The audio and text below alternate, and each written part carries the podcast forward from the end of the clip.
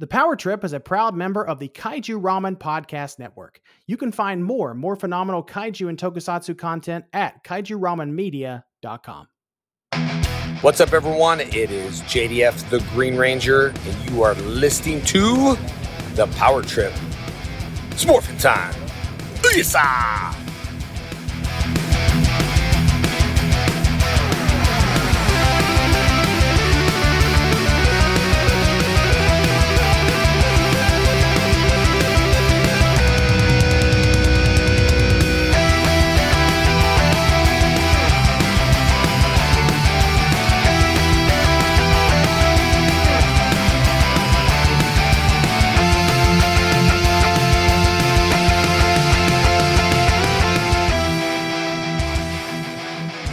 Hello, listeners with attitude. I'm Michael, and here with me is my co host, Nate Marchand. Yo. And with us is a very special guest that we are both extremely excited to talk to. Uh, she I mean, was- she might be a distant cousin for all I know. That's true. I mean, I, I made the joke off cast. I mean, we're literally going to talk to someone who wrote my entire childhood, and uh, and the lady we are talking about was a writer, a story editor, and co-producer for the amazing Power Rangers franchise, Miss Jackie Marchand. Welcome to the podcast. Hi, guys. Thank you for having me on the podcast.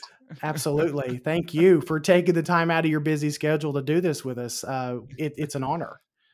My pleasure. Thank you for asking. Yeah, you're. you- Yes, thank you very much. I'm not sure what else to say at the moment, but uh, Nate's a little starstruck. It's fine. No, no, uh, no. it's- uh, It's all good. I'm one of those weirdos who gets starstruck over writers. I admit. Yes. Yes. Those are those are my favorite kind of uh kind of people. Well, Yes. I I am also a writer, so I uh, totally get it. The behind No, the but- scenes.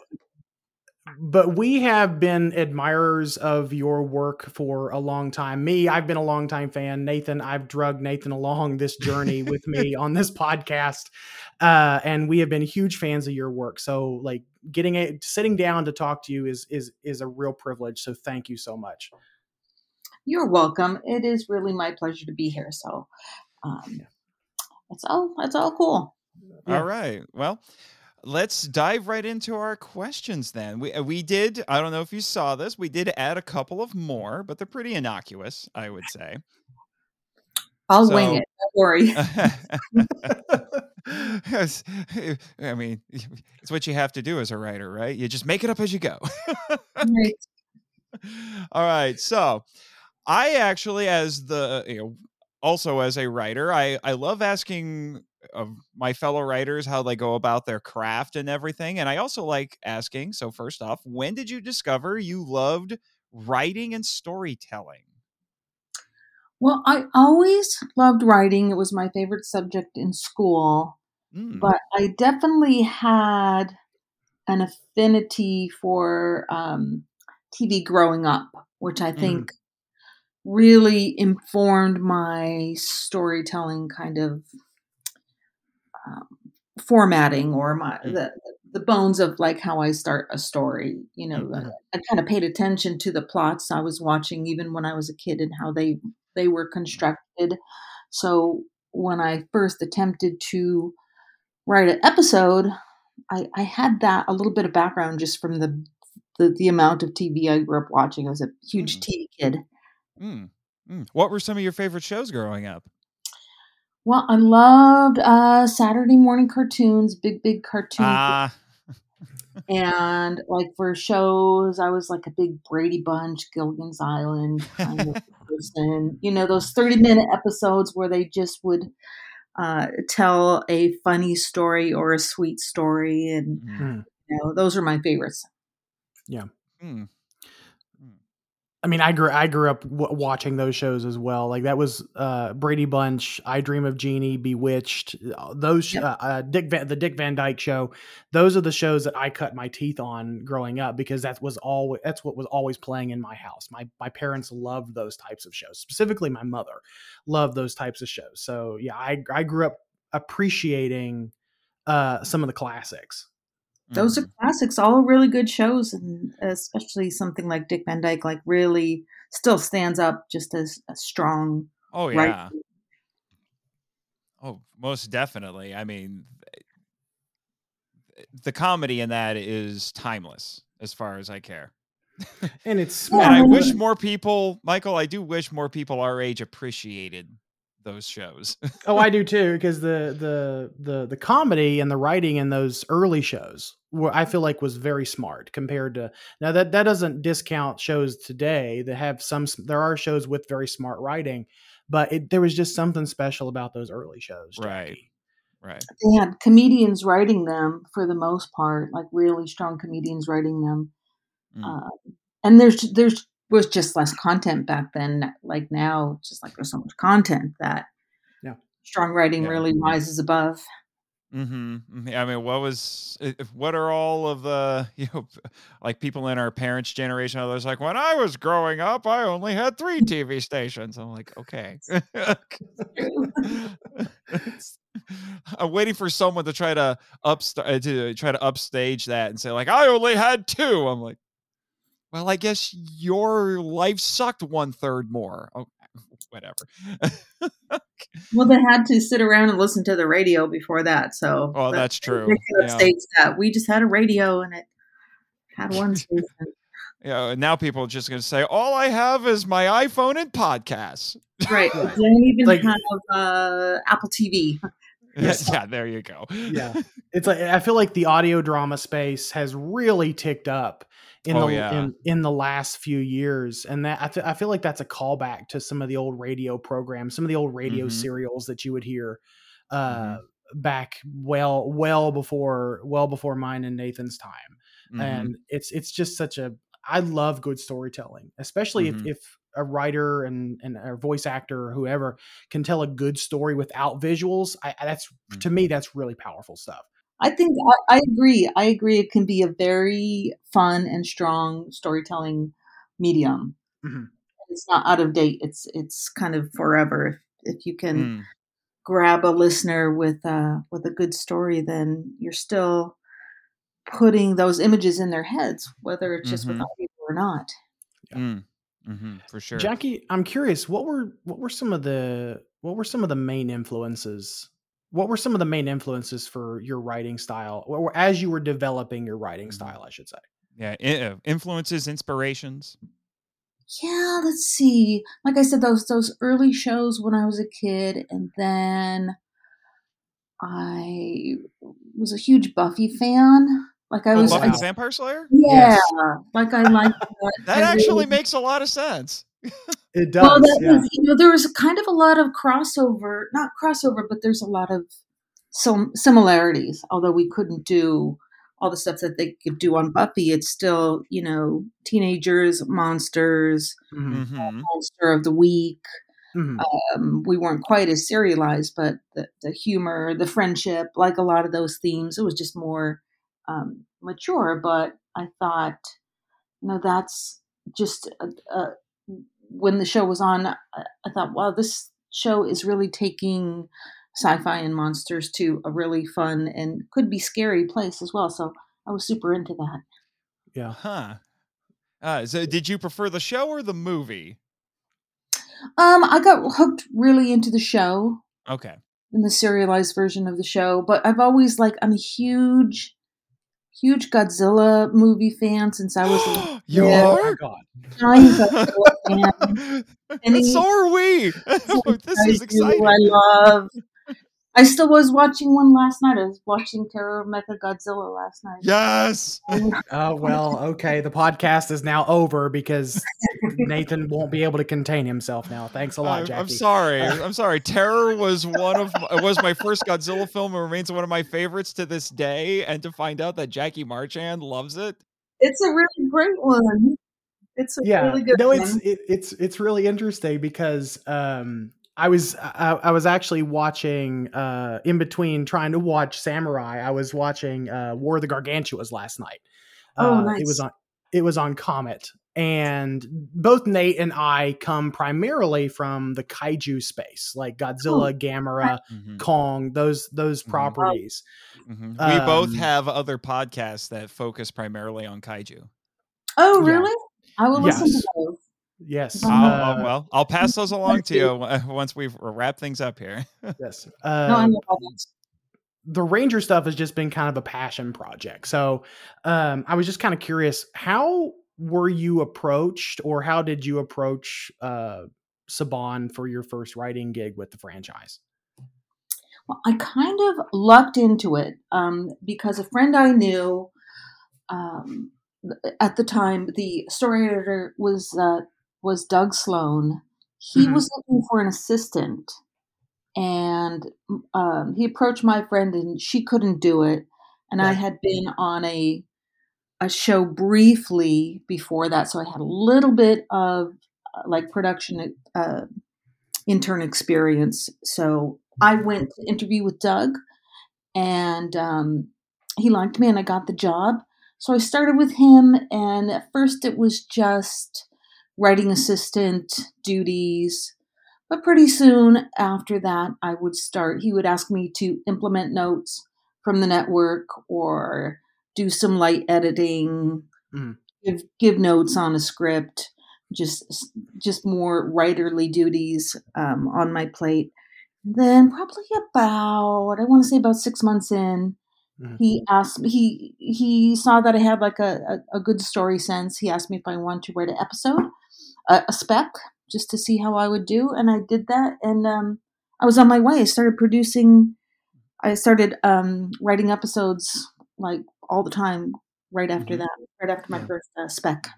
Do What you was that? remember what your the first episode you ever wrote was? Yeah. I want to say it's Rita's Pita. I'm pretty sure it is. Oh wow, yeah. Rita's Pita. Yeah, I'm Rita's looking Pita. at your writing credits on the Ranger Wiki, and they they list your first one as the potion notion.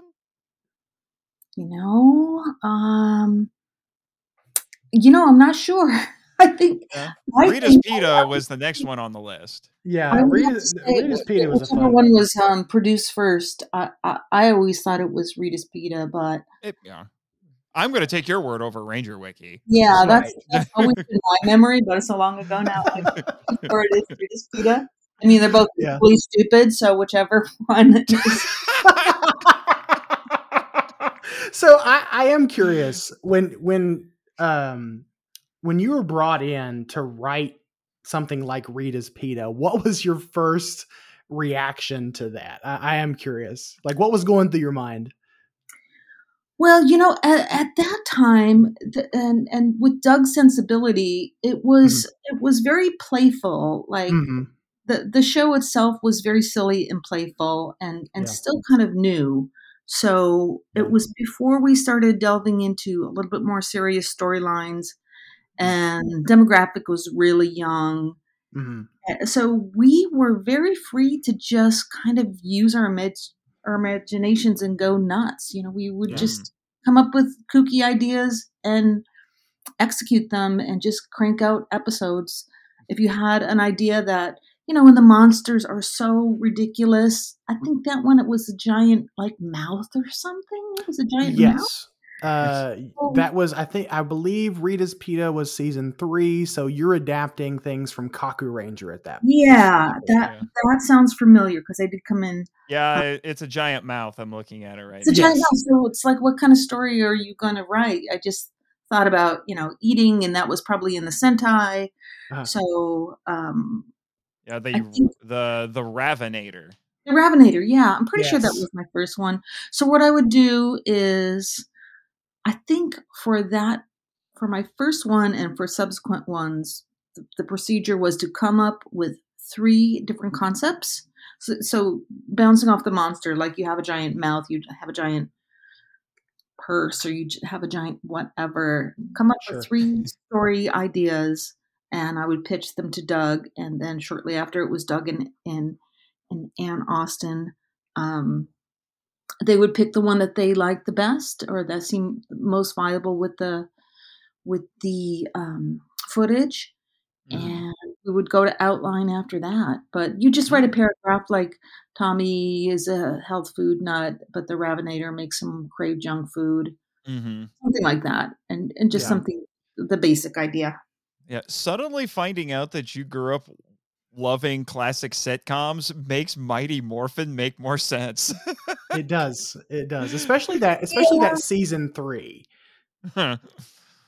You know, it just they were much more standalone episodes back then. hmm and and just almost in a sitcom kind of format where where Mhm. we did uh, we did have to structure with a cold opening and two, um, three acts and third act hmm uh, Megazord fight, and so there was a formula that we stuck to, and an A Mhm. story and a B story.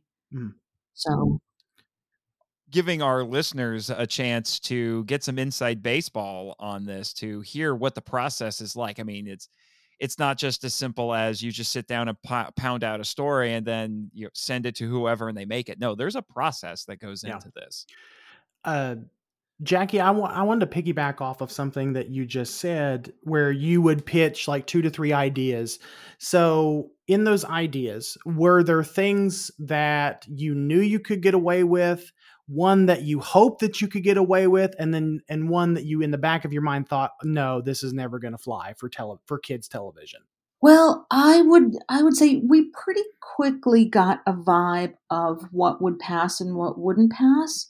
Mhm. So I wouldn't spend a whole lot of time pitching ideas that I it's just a waste of energy if you know that it's Sure. not going to fly uh, past BS&P and and I knew the I knew the standards and practice people very well. Sometimes during in the script I would put little things in that I knew that they would flag, but I wouldn't pitch a whole concept to them that I you know Fox Kids skewed very young back then, so Yeah. they their their censors and also Power Rangers, you know, got a reputation for being violent and fighty, so we wouldn't want to ruffle Oh, yeah. the of the censors um, too much.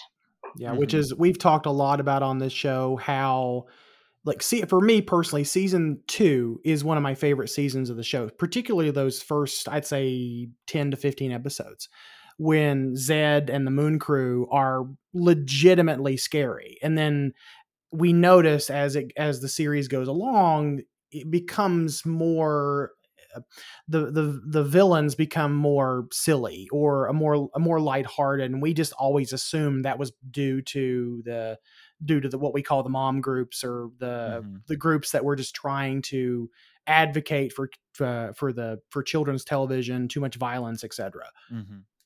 We did get with with with the with the fame with the giant with the enormous fame of the show did come more more um, parents groups and eyes on us and Mhm. more scrutiny from the censors about violence. So uh, that was a little bit before I came on. I'm sure that had to do with the change in tone. We would get Mhm. notes, you know, too scary, too scary. So we had to pull back and yeah the tone would become sillier. what were some of the things jackie that you would put into s- to put into these scripts that you that would get flagged? Like what were the type of things that that you would that you put in that you hoped would make it but you knew kind of that would get flagged? Swears.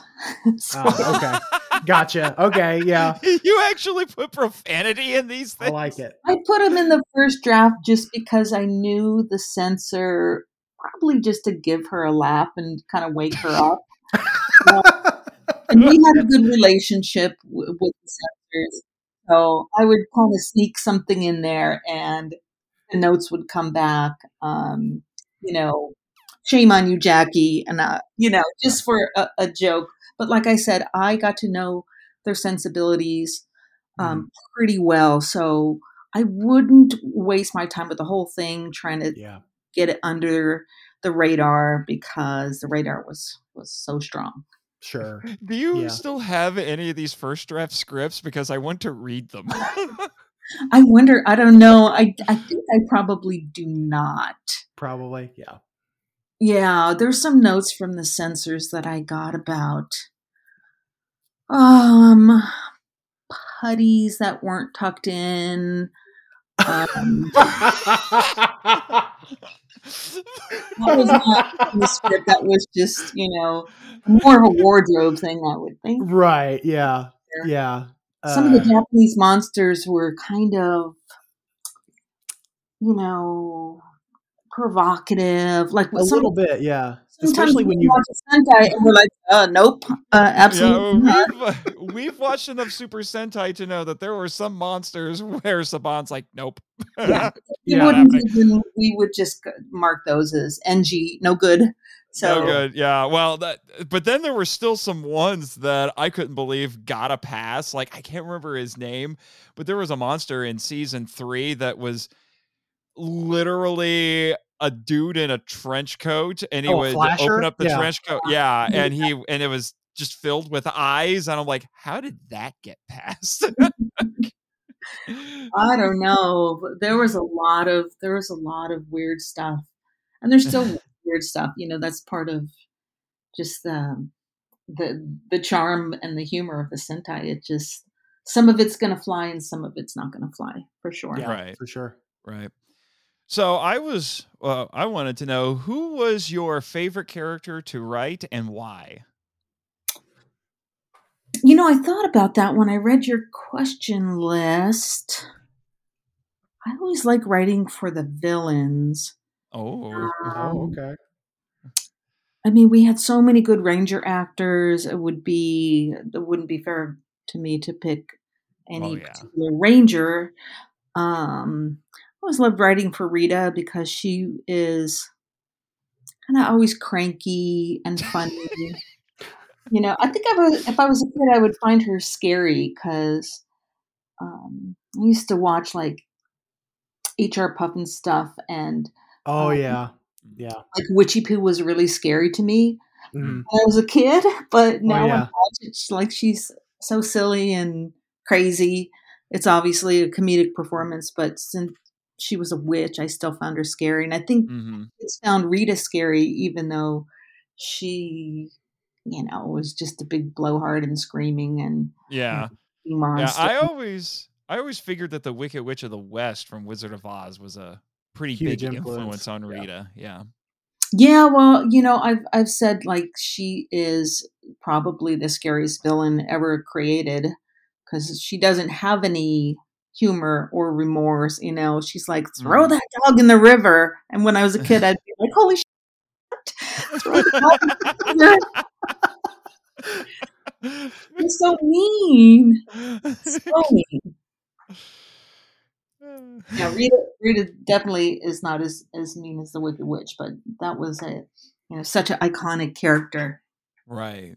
for sure. What was the most challenging character for you to, that you had to write for, Jackie?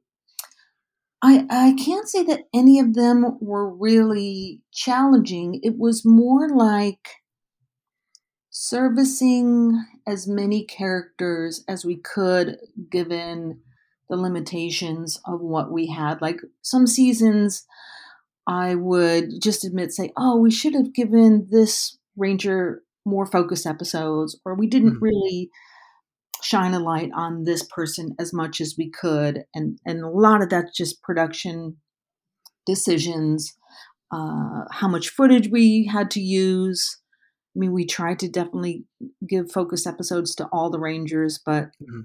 there's just not enough time and with the secondary characters and all the nonsense going on and you know when you have to have a giant megazord fight it's just not Right. you just don't have the time Yeah, it's one of the one of the seasons one of the seasons that we recently talked about that felt like it, it suffered a little its supporting cast kind of suffered a little bit uh was Mystic Force. There's a Mm. very strong focus on Nick the Red Ranger in that one and it feels like some of the rest of the cast suffer a little bit. Um but I, I think that was probably due to the just the amount of Sentai footage. Right. That's exactly right. I mean, we were just we there was a directive to use a certain amount of footage and to Mhm. use. I mean, it's a budgetary thing. Yeah. So Mhm. when you break down all the episodes and there's a ton of Red Ranger footage, it's our directive to use it. And if it's a, a, a ton of Red Ranger footage, then you kind of skew the the plot towards the Red Ranger. So yeah. I agree. I love that cast. I just saw. I was just at the Ranger Con yesterday, the Morphicon, Mm. and I was on the Mystic Force panel, Oh. and it was super fun to be with those folks. Um, and th- that discussion came up, like that very thing came up. Mm. Yeah, it's a big topic of discussion in the Ranger fandom. Yeah, and I love that cast. I love I love everybody. That was one of our strongest casts, and and I Mm. agree. It's like you know we should have done more with Vida. We should have done more with Chip, and Yeah.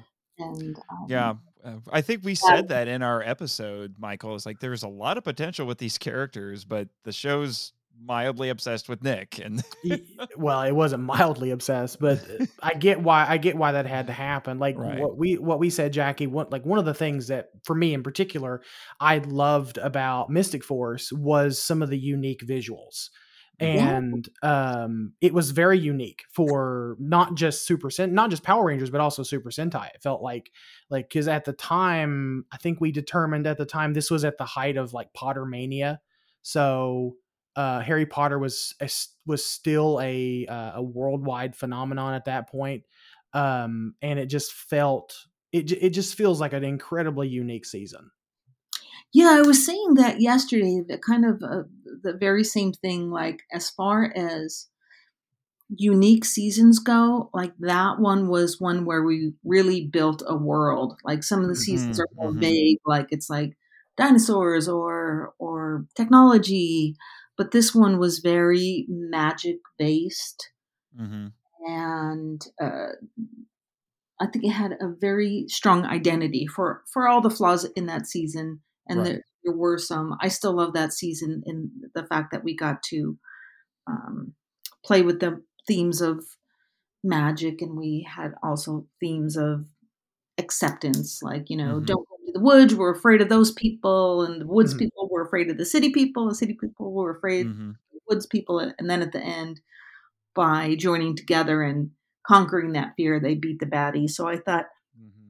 i liked the way that we were able to kind of drive that message home hopefully we did Yeah. Well, that's interesting because we we spent a lot of time talking about thematics on our show, so we we might pick your brain a little bit about that. See how close we got with some of our ideas. Also, I do want to add, Claire from Mystic Force is adorable.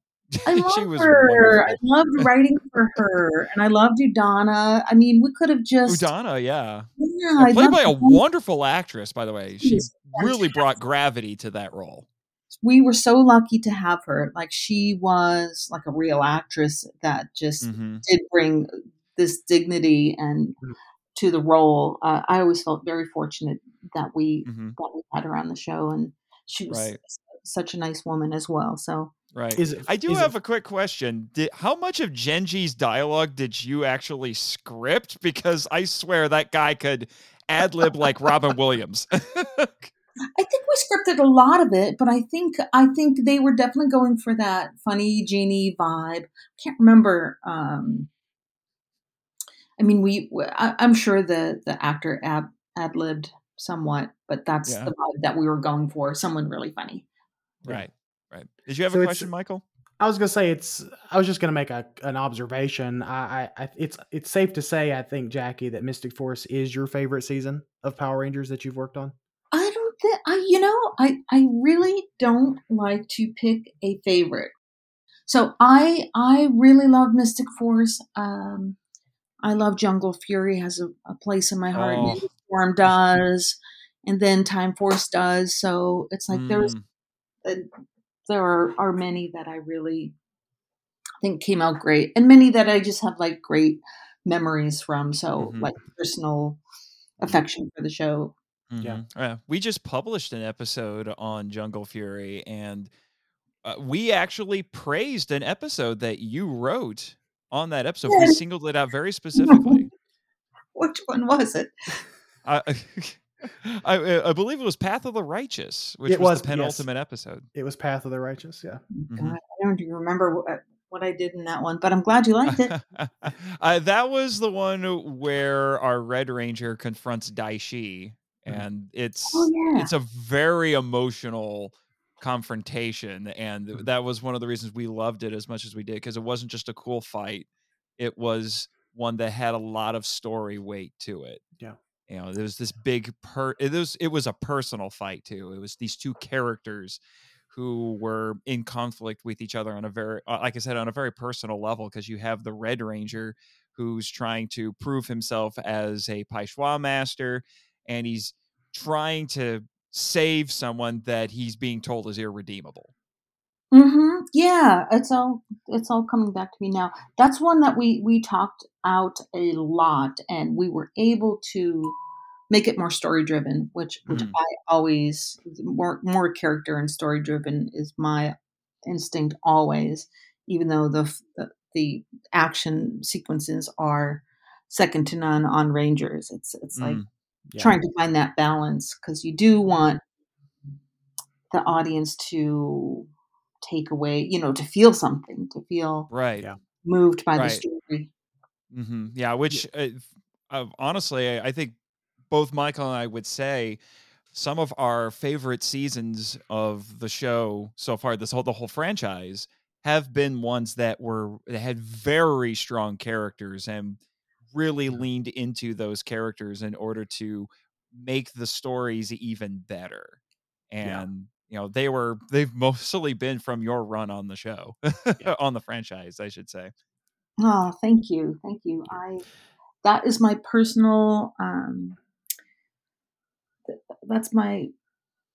I, I try and put my my heart into it and try Mhm. and try and write stories that that have an impact. You know, Mhm. always finding that balance with with the budget and the time constrictions and just Mhm. trying to cobble together a story that somebody will remember and and hmm Yeah, we we talked about uh, on that episode where Jungle Fury feels like kind of a sleeper season because it's wedged between one season that's not as it's that's not well Not received, well received. Yeah. and one that's incredible that's incredible and deserves to be praised in RPM and uh you know the the the path of the righteous is a, is a standout episode because it kind of flips uh, a, a common ranger trope on its on its head a little bit where a lot of in past seasons to up the ante or up the threat level like the villains would typically invade the the the command base or the base of operations for our rangers. Well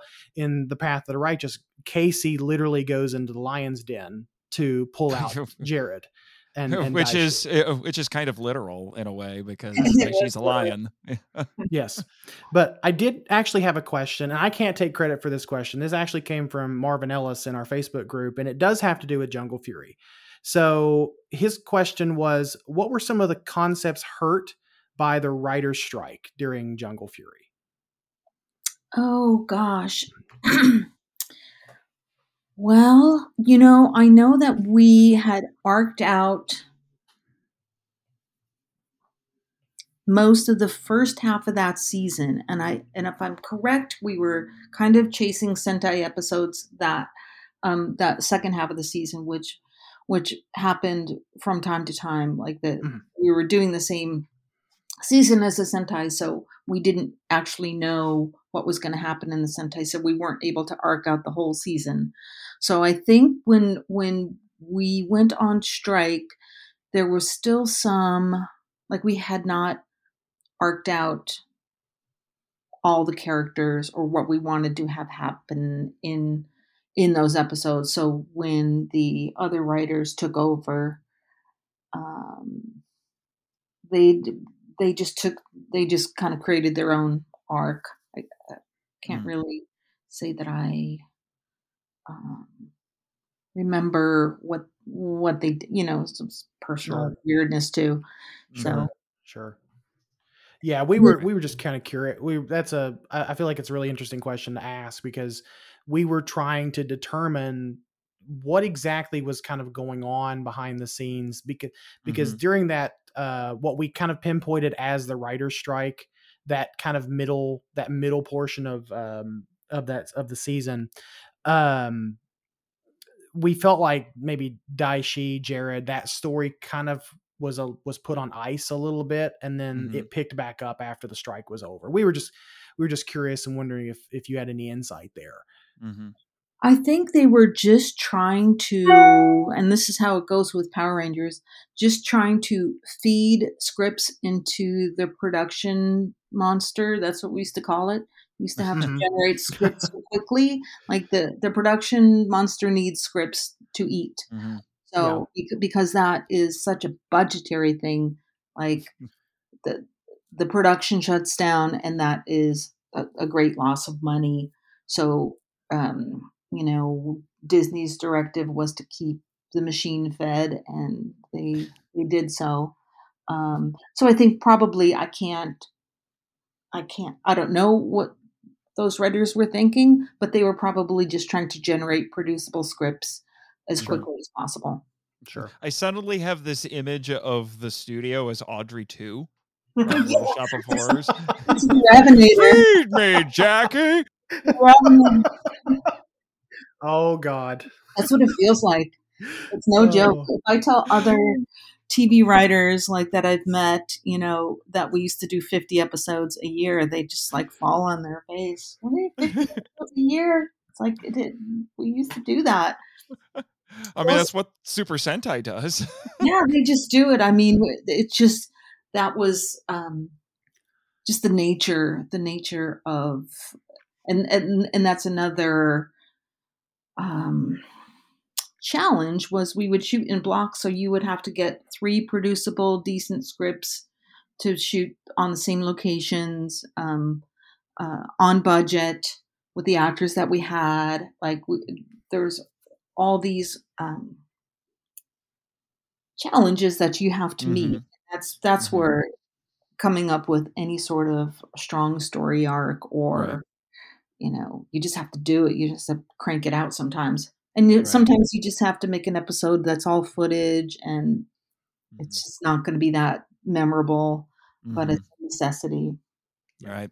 Yeah, we've we've done a lot of reading into the behind the scenes work and you know, some of these curveballs that if you know the people working on it like yourself, we get thrown and then you just you have to roll with it, you know. Uh, famously in Power Rangers Lost Galaxy when the her her name is escaping me now suddenly, but the, Valerie. the yeah, Valerie, Valerie Vernon, that's right she uh, she got the leukemia diagnosis and you know and then she had to leave the show for a while and i'm sure that uh, that was a big curveball. The fact that the rest of that season came out as well as it did i think it's a testimony to how hard you and the rest of that crew worked Well, we had to scramble, and I remember Doug and Ann and and I were like, "Well, what do we do? What can we do? What can we do?" Um, and I think we we just came up with some ideas. I, I forget who thought of it to to to bring Melody Perkins in as the um, as the Pink Ranger because we thought she did such a great job, and she was a nice, very nice actress to work with. So. Um, that w- that was out of necessity, mm-hmm. and it, it turned out really well, I think. But we wrote it not thinking that uh, Valerie was going to be able to come back because I, mm-hmm. I think that's what that's what she thought. So mm-hmm. we were mm-hmm. kind of writing her out, and then when she was able to come back, we were so Mhm. so happy to be able to write that storyline. And I remember watching the dailies from that scene where she comes back, Mm-hmm. and we were all like crying in the office because oh yeah we liked her so much, and and we we we weren't sure that she was going to be able to come back. So just to see that it play out Mhm. dramatically Mhm. just really touched us. Like, wow, Yeah. she's back. It was, you Yeah. know, it was kind of life imitating the the screen at that point. Right yeah valerie seems like she's just a lovely person Very, very sweet. Yeah, very Mhm. sweet. I love that character. Oh yeah, yeah. Yeah, Kendrix was actress. great. I Yeah. have to say, yeah, Kendrix was wonderful. But that, that is actually you know something I have been kind of wondering. I, I didn't because, I mean, bringing in a Karone and you know and Melody, it- I think was just it was such a great idea, and it flowed so well into what had been done before. And I had actually been kind of wondering was like, was there a plan to bring Karone back, just not as a ranger, and then you just kind of combine the two, or you know, was that just something you just made up right there? Um, I don't think there was a plan. Mhm. I don't think Hmm. there was a plan, and I misspoke. It was at that time. It uh, it was uh, Chip was the uh, writing producer. So so that was probably his decision to to Mhm. bring her back. Sure. Um, I don't recall that that was a plan. Like I said, it Mm. was it was more like a necessity, and then it, it Mhm. turned out um, to be in in our in everyone's favor because it was a great storyline, and hmm we were able to get Valerie back. Right. Right. Yeah. It, yeah, and the fact that you made that bold decision, I couldn't believe it. To be honest, I think that had to have been one of the most shocking moments in the entire franchise. The fact that you guys managed to convince the network to actually let you kill somebody on the show. I mean, Well, what did you um, have to do to get them to let you do that? Get away with it? You know, at, at this point, we we probably looped in the censor that you know the way that it's done in the episode, if I recall, Mhm. was pretty gentle. Like her energy dissipated or something like that. It it Yeah. was it was not like we we were never ever allowed to say the word kill or die Mhm. on the show. So we Mm-hmm. probably put it in some gentler terms that the censor was okay with. Yeah. Um, Mhm. And for little kids it's it's hopefully it wasn't that traumatic it was like she her energy was was gone or something Mhm. and then Yeah. it came back Right. Right. But it, it's still a very impactful moment. And if I might add, I that two parter uh, was uh, the power of pink, and then you had to the tenth power before that, still remains my favorite crossover episode of Awesome. the franchise. yeah Uh, and for me, that is the gold standard, and nothing else has quite gotten there. thank you um yeah the tone was was much more serious on those and and it was much more um serialized hmm less less silliness like this the, the the silliness was kind of relegated to the secondary characters at that point and the, Mhm. and the rangers themselves were, were pretty serious kind of teen driven stories. Hmm hmm Which does kind of lead into one of we you kind of answered parts of that already, but I, as all of our listeners are aware, I am a raging Astronema fanboy. So Yes, we know. Yes, we know, Nathan. yeah, I know, but I, but I, I had just had to pick your brain. I mean, what went into the creation of that character? Because to this day, the Ranger fandom considers her one of the best villains in the entire franchise. It some would even rank her as the best. oh that's great uh, i think we we kind of lucked out with with melody and we kind of um cast against type but but there is one thing i i remember when i i, I was i thought of a lot of names on the show like i was the namer so I would come up with a list of names. I would just brainstorm and come up with a list of names for the characters, the monsters, the the, the Megazords. Like I named eighty percent of all those seasons, all the nomenclature. So I remember when I was thinking of her, I kept going back and forth. Like, should it be Astronema or Astromina? Astronema or Astronema? And I went back and forth and back and forth, and sometimes I would still mess it up. So she was almost Astromina, which is weird. But yeah, that doesn't roll off the tongue nearly as well. yeah, I, I think I went with the right way, but Yeah. Yeah. um, that just like was one of the weird parts of my job. But I think when we watched the casting tape, we wrote her maybe the sides as pretty generic um, evil villain. Mhm.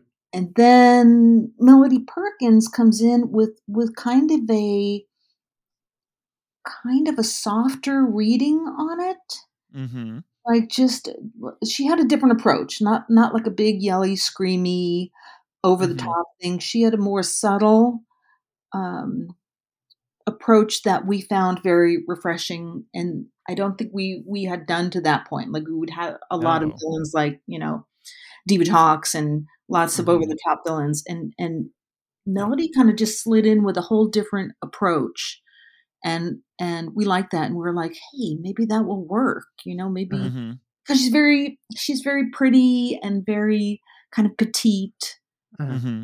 and uh, she just won the role by by coming in with a, a fresh approach to a villain and it Mhm. really worked we're fortunate hmm I think that gonna- was a very good thing for the show at that time because I know that you there was a lot of thought that the franchise was struggling. You know, the ratings weren't there, like the you know the, in Turbo, and there was a thought that In Space was going to be the last one, and so I feel like I feel like in a lot of ways you, you can you know confirm or you know or, or disprove this.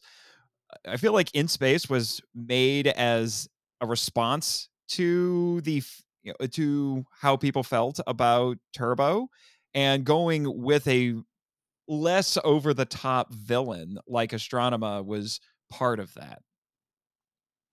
Yeah i you know it's it's funny because i mean we thought every season was going to be our last season. Every Oh, time every time we just go in saying well we got one more.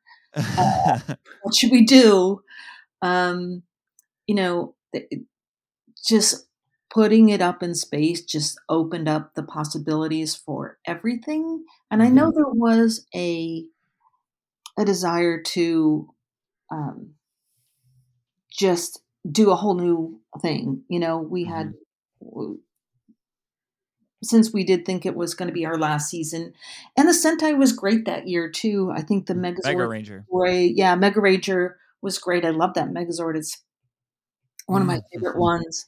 It's very Uh, understated, and I love it. hmm It is. I think it's beautiful. The design's beautiful. I love the costumes that they come up with, that Mhm. year. Um, and it just lent itself to, you know, leaving Angel Grove and just aging it up a little bit. hmm hmm Well, at that yeah, time, In Space is one of my favorite seasons, and I just love everything that went into that. The characters are great. Uh, I, as I said, I'm a I'm an Astronema fanboy. I loved I love Ecliptor. Ecliptor is such a great villain character. I'm I'm a sucker for villains that have codes of honor. Me It too. gives them a lot more nuance. And, you know, and then you had that wonderful foil in Darkonda, who, from what I understand, a lot of people say that Darkonda is actually better than his Sentai counterparts. So eh, you did something right there. you did a lot of things yeah, right with I In know Space. that we did. You know, we got a it just lot. really felt like. I'm sorry, I cut you. I was just going to say a lot of the Ecliptor was was in the Sentai, so Mhm. I can't take uh, credit for too much of that. But Oh well, yeah, I understand. I understand. Although, uh, I mean, Astronema was a brand new character. you know, Yeah, you weren't. It wasn't like Rita, who was from the Sentai. yeah, our Rita was. Oh my gosh! Uh, yeah, I've Wasn't seen you. Ranger. I will. But I, yeah. I, I do have one. I do have one just small behind the scenes question. Is it true that uh, that Dark Spectre was actually intended to be human or humanoid? I should say, or was he always intended to be the the Malagor clone? I don't recall any discussion of him being human because that means casting another person. Sure. Um, and there was so much going on already. Yeah. like unless unless we really wanted to depart from the sentai and we had extra money then we kind of just just kind of kept it along the lines of the sentai Mm-hmm.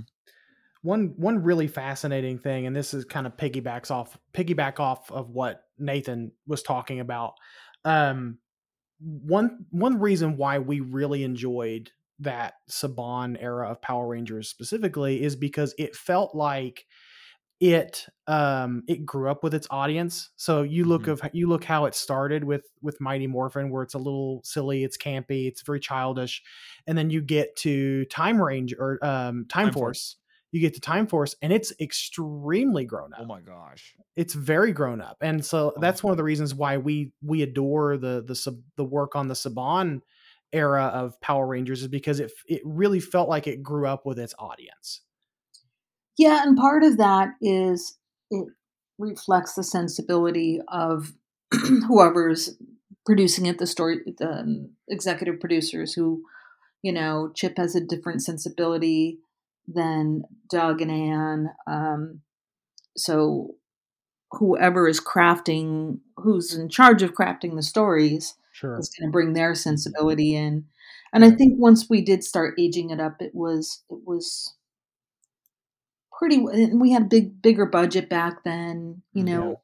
I can't believe we ever built that that light speed um, tank, that that underwater, uh, the, you know, all that. Oh, the base. yeah, the Yes. base with the Hummer that went underwater. It's like oh, I can't even imagine building that now. But at the time, Mhm. um, you know, Haim was just giving us whatever budget that we wanted. We'd go shoot downtown LA, which permitting is like so expensive, but we got great production value in, in those Mhm. seasons because we had the money. Um, and I think that's part of the reason why they they show so well is we had a bigger budget. Yeah.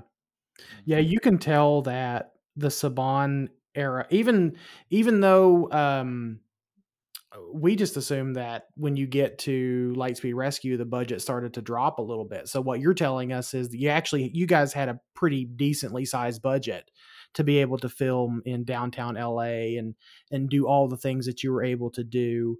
Um, uh, so we just uh, Nathan and I just assumed that the budget started to wane after In Space, that they were just kind of keeping the franchise alive. No, if you, if you notice in Lightspeed Rescue, um, the production value is pretty high. Like that Mhm. set cost a lot of money, and we had a lot of locations shoots, and Right. you know there was fire, like th- elements that are always expensive production wise. So Mhm. that was a pretty production heavy, um, high budget season. I think when when Haim started thinking of selling the show, um, I wasn't there for Wild Force, but but that's when the the budget began to shrink again because Mm. you know, the decision to move the show to New Zealand definitely was Mhm. a budgetary decision. Mhm. Yeah. And actually, to be honest, in retrospect, thinking back on it, yeah, there was a, a lot of ambitious stuff done actually in all of the post to in space Yeah, seasons. Yeah, yeah, Lost Galaxy, there that's a lot of original model work there, you know, with Lost with Terra was- Venture and yeah, Uh, tho- those and models the- were expensive. you- Mhm, and you built whole sets for the year 3000 uh, portions of Time Force, which, you know, Michael and I are huge fans of Time Force. That is another one of our favorite seasons. Yes.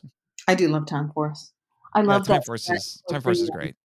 With the clock tower. That was mm-hmm. was my idea. Put them in the clock tower, and then when I saw the set, I was just really. I think it's one of the most beautiful sets that's ever been created for the show. Oh yeah, oh yeah, yeah. You you outdid yourself with uh, with Time Force, but uh, that actually dovetails into another one of our questions. You've answered it a little bit, but what were some of the other big differences between the Saban era and the Disney era? Because those were the two that you worked on. Gosh, you know all those factors that we talked about before. Who whoever was the executive, like when Doug came back on for Ninja Storm, and Mhm. he brought his his and Ann's sensibility, which was, um, I think, great. I love those seasons. It's like you have to do more with less money. Mhm. and you know we were casting a lot of Australian and Kiwi actors, so Mhm. the the acting pool is a little bit different. But I I think we had fantastic casts for there, so it just became I it, the decision to move the show was because it was less money to produce. So I Yeah. think Mhm. the, the fact that uh, Doug and Ann came back. Um, those are the big differences. Like Disney was more hands on as far as creative things go. Like everything had to be run by them, and they had a lot of notes and they had a lot of Mm. say about it. Where as Saban, there was just more, much more free reign of Mm. storytelling and money, and everything was a little bit easier. Is it fair to say, Jackie, that maybe at first, at first at least, Disney didn't quite know exactly what to do with Power Rangers or exactly what they had with the franchise? At first, what, what are you talking about? At first, I never knew what to do. that was yeah to be honest that was the impression that we were getting you know just from our research and then talking about it on the show where just i was like disney wanted to end power rangers at least several times it's like then why did they even buy it what were they going to do with it? You know, I always think with Disney, it's like they were just buying everything that kids liked. Like they bought The Yeah. Simpsons, they bought Marvel, like they bought the Muppets, like whatever kids liked, they were just gobbling up these franchises Mhm. Right. trying to Disneyfy them. And Power Rangers, you know, I think we made some wonderful seasons under them, and uh, oh yes my best some of my best memories are from that so i can't but it was you know it was always a little bit of a tough fit Mhm. Yeah. with yeah them I, I will tell you that uh, for michael and i we've been spe- we spent the entire year this year going through the franchise and talking about it on the podcast and the i would say in the disney era the one that was the most surprising for us was spd we Oh, yeah. were we mm-hmm. were just shocked at how you took a lot of things that we honestly felt like in lesser hands these would have been silly. I mean the commander of this team is an alien dog man and you made him arguably the best character in the show. Well we credit must be given to john tui who was at the at the con yesterday who brought such gravitas to the role and oh yeah. always to i forget what he said yesterday too. It's um what influence that he was using for doggy cruger gosh i'll think of it george but- clooney? Because he sounds like george clooney when he does that voice. somebody else like George Patton or somebody. Like Ooh, Okay. that makes sense. so so very very commanding Mhm. and he's just a great voice actor. So when we were listening to auditioning tapes for Doggy Cruger, I mean he definitely rose to the top very quickly um, because he he had so much authority. I Mhm. and, and then Greg Aronowitz created the the dog head that was a little bit more um a, a lot more realistic than the Sentai, you know, was more like hurry and yeah yes. so yeah i watched a, Right. i watched a bit of Dekaranger and i'm just like this suit is not working for me I think that was one of the decisions early uh, made early on by um, Bruce and Greg was that, you know that we would craft our own Doggy Cruger Mhm. suit Mhm. and that gave it a little bit more, you know. I thought he was really cool. And Yeah. Mhm. This is kind of a, a silly question, Jackie, but why go with Doggy and not Anubis? was called Anubis. Um, that was his, like his real name, right? Was Anubis? yeah was it's in there it's a just a doggy got brought up a lot more. Yeah. Yeah. You know, I don't know. You know, when you when you put it that way, I think probably we should have went with Anubis, but Mhm. it just you know that was his nickname. Yeah. Mhm. No, it makes Yeah. sense. It- i mean it made sense because you had cat yeah. so But I think I don't know if the Rangers called him Doggy like that much. no they just called him cruger i think They called him Yes. Cruger, Commander Cruger. I think Doggy was. this feels like the stupidest thing uh, that I've said in a long time, which is saying something. But I, I think Doggy was his character name. I don't think it was used that much on the show, if I'm correct. Uh, it was used by it was it was a lot of a lot of times it was used very in a very condescending manner by Emperor Gruumm. It's like Mhm. Right. I will get you, Crow. I will get you, doggy. you know it's that kind of All stuff. right. Well, they were friends. That was his Yeah. nickname from college or something. And he, Yeah. yeah. yeah. Oh yeah. That's what Isinia calls him behind closed doors. You know? oh my god, that was a trivia question I got years ago at, at Morphicon. What was the um, what was the wife's name?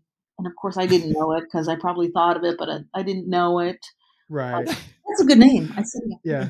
It is a good name, yeah, and it, it goes well with the Egyptian motif because Anubis and Isis. Mhm. Yeah.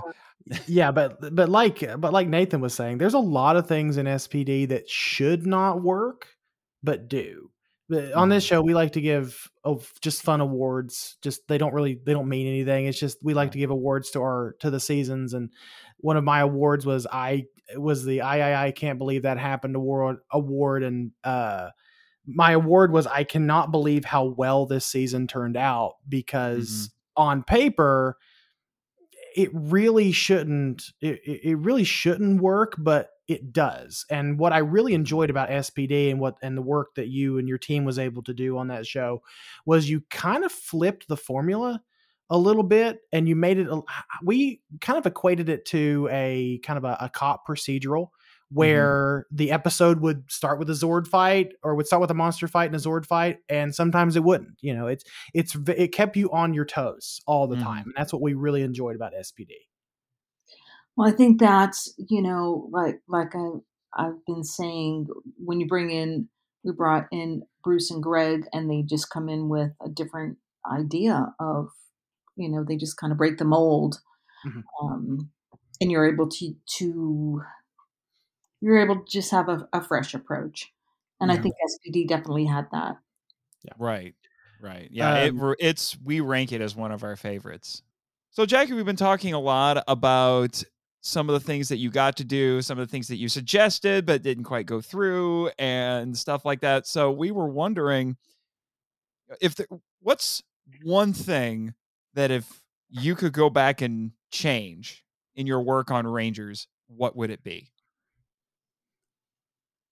Well, I would have to say that one of the biggest challenges was the directive to use as much footage as possible was always somewhat restricting because you you Mhm. only had like 22 min- minutes to shoot so it was hard to craft a a meaningful story with the megazord fight and uh, and we would shoot our own second unit fights so um, it was a little bit finding that balance and a lot of times i lost that battle like you know Mhm. whole scenes would would be cut for time that were more character driven it just Mhm. the, the luxury that you don't have when you're writing from a blank page we we were the amount of footage went into the budget so there was a there was an exact i won't say who or which which season sure and their idea was just just dub the sentai we don't have to shoot anything just dub the sentai Mm. um, and that's where they just didn't want to spend any money on the show Mm. besides voice actors so Mhm. um, that was always the thing i wish i could change was to not have that directive to use as much footage as as Mm. we did um, and Mm. and i think the sentai shows are magnificent and wonderful but it Mm. is hard to put a show into another show that's the whole challenge Mhm. power Yeah. ranger show Yeah, yeah. it- it- that's the thing that, that something that Michael and I have observed in our you know year going over all of this stuff is what Saban did back in the early 90s was something that you know it, he wasn't the first guy to try something like that you know you look in the 80s with something like Voltron which was Mhm. an anime that had been completely recontextualized edited whatever to make it more acceptable to an American audience we feel like there must have come a point with Power Rangers where because we're seeing this now, the sensibilities are shifting where people would much rather just have the Sentai subtitled as opposed to recontextualized as Power Rangers. So we're just like, it, there must have come a point where it was just continuing like that because it was just tradition, and it's still being done now, nearly thirty years later. Well, Power Rangers became its own thing. You know, Mhm. it became its own hybrid. Um, and I think people didn't have access to the Sentai Right. Back then. And that's that's a, just a different creature. It's a different animal than a Power Ranger show is is different than a, a Super Sentai show. It's completely So- different sensibilities. You know, it's a different sensibility. There's Yeah. different storytelling. Uh, no matter how much we may borrow, it's it's always going to be a little bit different. Um, and the success of the original Power Rangers was Haim seeing that it could be adapted for a little bit of money, and um, American audiences would love it. Um, hmm they just kept doing that formula because it was very successful. hmm hmm Although I will say that Dino Thunder episode where you guys did just dub the Sentai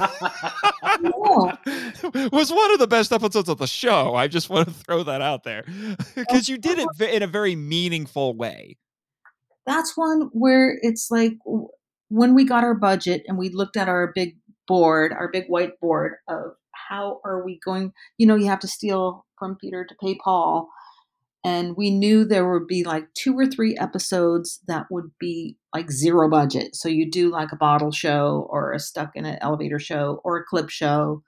And then we had done that so many years, it was like how can we find a new way to shoot an episode for almost no money so we have more money to shoot downtown so that was i you know i don't know whose i can't remember whose idea that was but that was the idea like what if we just dub a sentai one time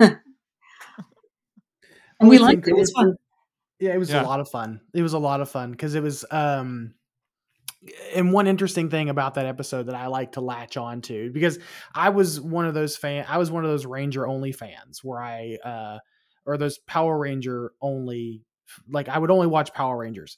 Um and I didn't necessarily care for the Sentai. I've only been able to get into I've only been able to watch and really enjoy the Sentai in the last few years.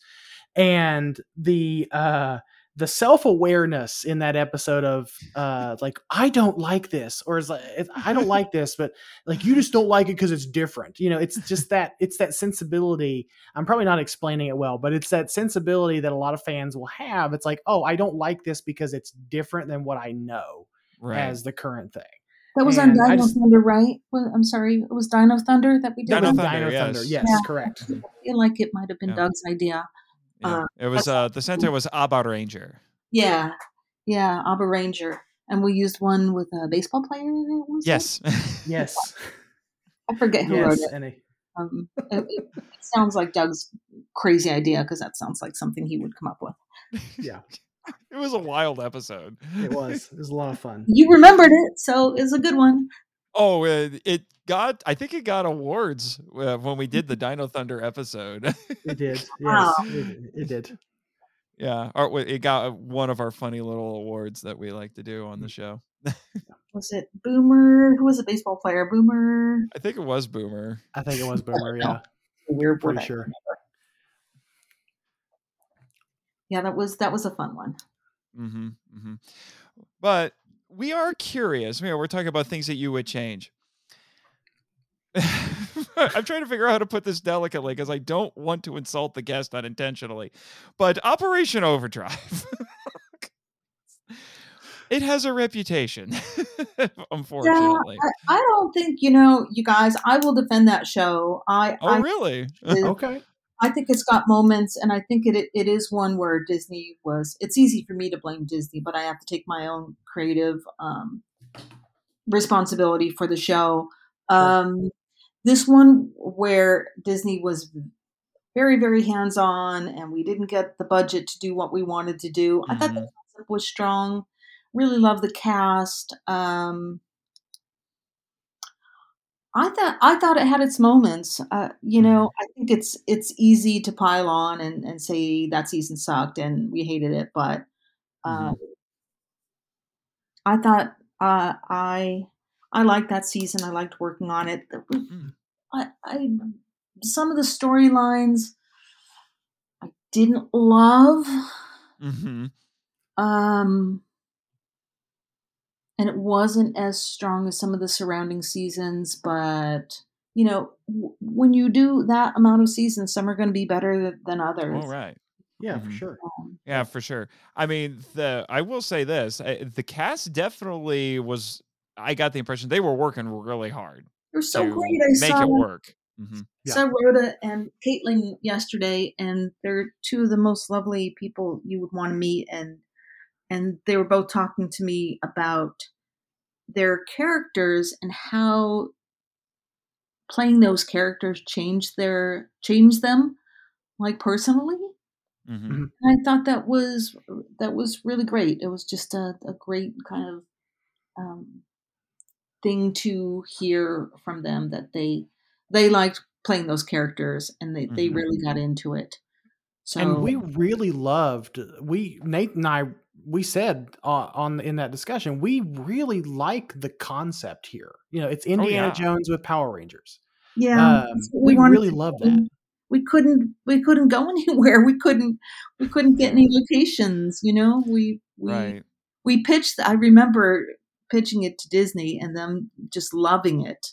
hmm them love love loving it and then um they gave us very little money and and it Mhm. became one of those seasons that just was a struggle because we hmm execute the concept that we pitched It Mhm. kind of reminds me of uh because I've been I've been rewatching The Office for like the twelfth time, um, and it kind of reminds me of when Michael Scott gives says to Angela, "I want you to throw the biggest party and make it awesome, but you only have eighty dollars to work with."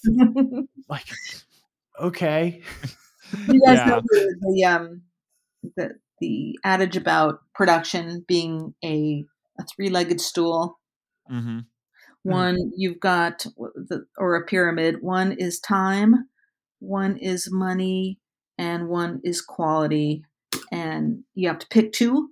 You don't get three. So you can do it fast you can do it cheap or you can do it good. You can Right. pick two and in power rangers like you pick one. So I'm suddenly having I'm suddenly having flashbacks to one of our favorite scenes with RJ and Jungle Fury when he mm-hmm. did the stool analogy. yeah i think that's probably where i got that i use that analogy. It's like you get a one-legged stool. Yeah, I- yeah, I feel like maybe RJ needed to talk to those executives and just be all like, "So, about Operation Overdrive." yeah, yeah, you know, it it is what it is. I, I think it had its moments. The story got a little loopy, but um, yeah. yeah. I really did like Yeah. the cast. I think the Mhm. story with Mac got off track. Uh, Yeah. that that, A that was little. a, a little Yeah. bit of not my um, input, but yeah. Mhm. it, I mean, w- when we were watching it, there were a couple of episodes that were like, you know what, this actually came out pretty well, and we, we liked the the premiere, and we thought it had a lot of promise, and you know, we, I like the beginning. yeah, yeah, we uh, we thought the premiere had a lot of promise, and we're like, yeah, maybe this won't be as bad as people say it is, and then. Yeah, it was a it was a little downhill from that. We did also like the first two episodes with Tyzonn when he was the monster of the week. We were really impressed with those, actually. Yeah, that was. I think there was some redeemable storylines in there. It just, it just didn't gel. It just didn't gel. And with Yeah. uh, that, that was when Disney was really trying to kind of just ditch out on on the show. Mm, So yeah. you know, I'm like you, uh, Jackie. I, I think that, and I've I've told this to Nathan. This is no secret, but I try to find redeemable qualities in every season that we that we cover, uh, because you know this franchise has lasted for so long. Of course, there's Mhm. got to be something to love about it, or, to, or at least like about it. And I think that the rapport that the cast had in Operation Overdrive is one of its highlights because Mhm. there is a clear rapport that all of those actors and actresses have with one another. hmm And we like Spencer. I love Spencer. Spencer. He loves Yes. lemonade, and uh, Norg loves sleds. So it's like you got a couple things going for you there. hmm Yeah. And we like the idea of the competing villain factions, which I know was in the Sentai, but Mhm. you know, it, it's still such a great idea I think Yeah. though that season was overpopulated with villains, and the villains didn't have a strong enough arc. And Mhm. trying to shoehorn like the Sentai didn't have anything to do with um, the theme that we had of of Indiana Jones. So it was Mhm. like more Operation Overdrive. Like, what is it? What is the Operation Overdrive? yeah. it it just never really crystallized as as well. You know, if we could have a do over with the same cast, I would definitely make some changes. But I, I do stand by it as a season that had Yeah. some You value. know, now that I think about it, if there was one Ranger season that I could get behind remaking, it might be that one. yeah, throw some money at it and cast the same people and, and just kind of rethink some of the some of the main storylines. I think Mm-hmm. rethink those. Yeah, because I think it. I do think Operation Overdrive wanted to be better than it was. Well, yeah. I mean, we want every season to be as good as it can be. hmm and you know all of the there's a lot of things coming at you there's just Mhm. these that you have to write and produce and conflicting ideas and Right. like i said some some years it's just going to gel a little better but Mhm. i Right. do love uh, some of those episodes and I, I i do love that cast a lot hmm Yeah. I, you know what? I am very proud that you're. You know, you're one of those people who will be like, you know what? I worked on this, and I'm going to defend it. You know what? I admire that. I want to Yeah. say that right up front. I had very strong opinions about Operation Overdrive, but hearing how you know quick you are to defend it, hey, I think that says a lot. yeah and and you know i will also admit that some seasons are stronger than others but they all have value and you know what that's somebody's favorite season that's Mhm. I don't know who, but it's somebody's. You know, somebody yeah, that's what, and there were some lessons, and they had some laughs, and they got scared, and you know, Yeah, I mean it's it's a little bit of a running joke on our podcast how much more willing to uh, Michael is to defend Turbo than I am. people love Turbo too. It's like Yeah. you know, we all have different reasons why we respond to things. I, I did Mhm. love Spencer, and I loved I loved Yeah. Kelson as Norg, and oh, Kelson Henderson is a is a treasure in this uh, to this franchise. That man has played so many characters in this franchise. And sometimes when I found it's like, wait, he was all of them? Hot dang. he's a great actor, great comic actor, great, great. He's a good friend of mine, um, and he is so valuable to the show. So I, I, I cannot say enough about him. Oh yeah, yeah. it- it just the like I said, the sheer just variety that he's done. You know, from Boom to Norg to uh, Flit, the Fly, and then Mick in Ninja Steel. So I mean, he, Yeah, he's done you a lot. could, you could give him anything, and he would he would shine in it. You could put him in the. We were talking yesterday about um, Phineas, and how Oh my Oh, yeah. gosh, he that's the most surprising one. I didn't realize that was him. That's him. But you know, we just came up with a concept for a a troblin, you know, a troll and a Mhm. goblin, which was very vague. And Kelson brought it to life and created that character out of his own comic talents, and I thought made it so funny. And I just loved I loved Phineas. So Mhm. um, you know, all all credit goes goes to that man. Yeah. Oh, oh, for sure.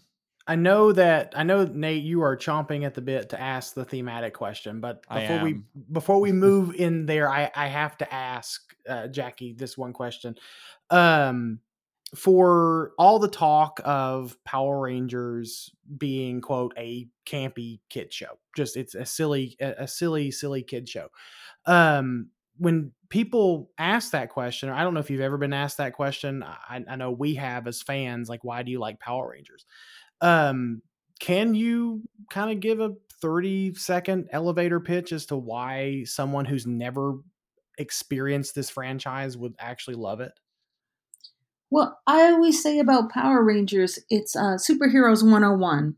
So Mhm. back when we were doing, you know, when when MMPR came on, there weren't Sure. a lot of superhero things going on. Sure. So there wasn't Marvel Universe, DC Universe. There were in the comic books and stuff, and there were in some movies, but not to the extent that it is now. Such a giant part Right. of pop culture.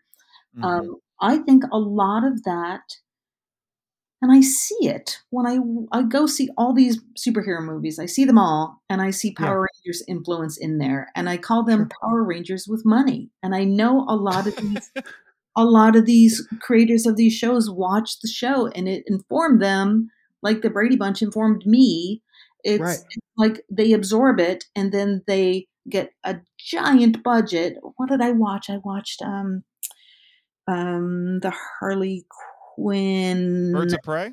yeah, um, I think it was Birds of Prey, and they had a giant starfish monster, and they got Oh, Oh, out no, uh, no, that was the Suicide Squad. the Suicide Squad. That's what I'm thinking of. And I was sat in the theater, and I was like, "Are you freaking kidding me with this giant starfish monster?" Like, I know that writer watched Power Rangers. There's no way that they are influenced by that. I see influence everywhere in every superhero thing I watch. I can identify some. Sure. So even though it it wasn't cool, pe- kids still watched it and they absorbed it and they Yeah. take that with them. I just see it everywhere. So the the influence is there, whether people want to admit it or not. So I'm I'm kind of proud of that. Yeah. Oh, you should be. I really, I think you should. I I mean, we've talked before on this podcast about how there's a lot of kid shows from, you know, that were contemporaries with Power Rangers, and they have faded into the nostalgic ether. Yep. But Power Rangers are still around. There, were- there have been points where Power Rangers was going to end, and it didn't. And I, I was just like, there's something about it. There is something about it that keeps it going. Yeah, and just being at the Morphicon yesterday kind of just reinforces that. It's just like all ages of people. And, you know, like I said, everybody's got their favorite season. You see all the really crazy cosplay stuff, and it has a giant influence on pop culture and especially Sure. on superhero culture. Mm-hmm. It's there. I mean, of course you can you can age everything up and and make everything dark, but you know, there's something to be said about uh, a, a show that just does the best that it can with with the limitations that we have, and, and people remember it, and and a lot of them love it. So Mm-hmm. there's a there I know I don't know how many people would say Power Rangers is art, but there is an art to what Mm-hmm. what what the franchise has been able to do up to this point. dude i want to tell you i i was at the palm springs art museum uh, my Mhm. friend is um he's he works there and i went to see an exhibition and it was really lovely kind of sculptural exhibition and the writer said that he was influenced by sci-fi and he loved power rangers like this is a grown-up adult artist and then I looked at his art and I'm like, yeah, that's Serpentera right there, even though it's Well, the question becomes is- Mark One or Mark Two. oh no. that I don't know, but I know what I saw. I was like, I I see your influence and I do see it Yeah. everywhere. Um, Mhm. So Yeah.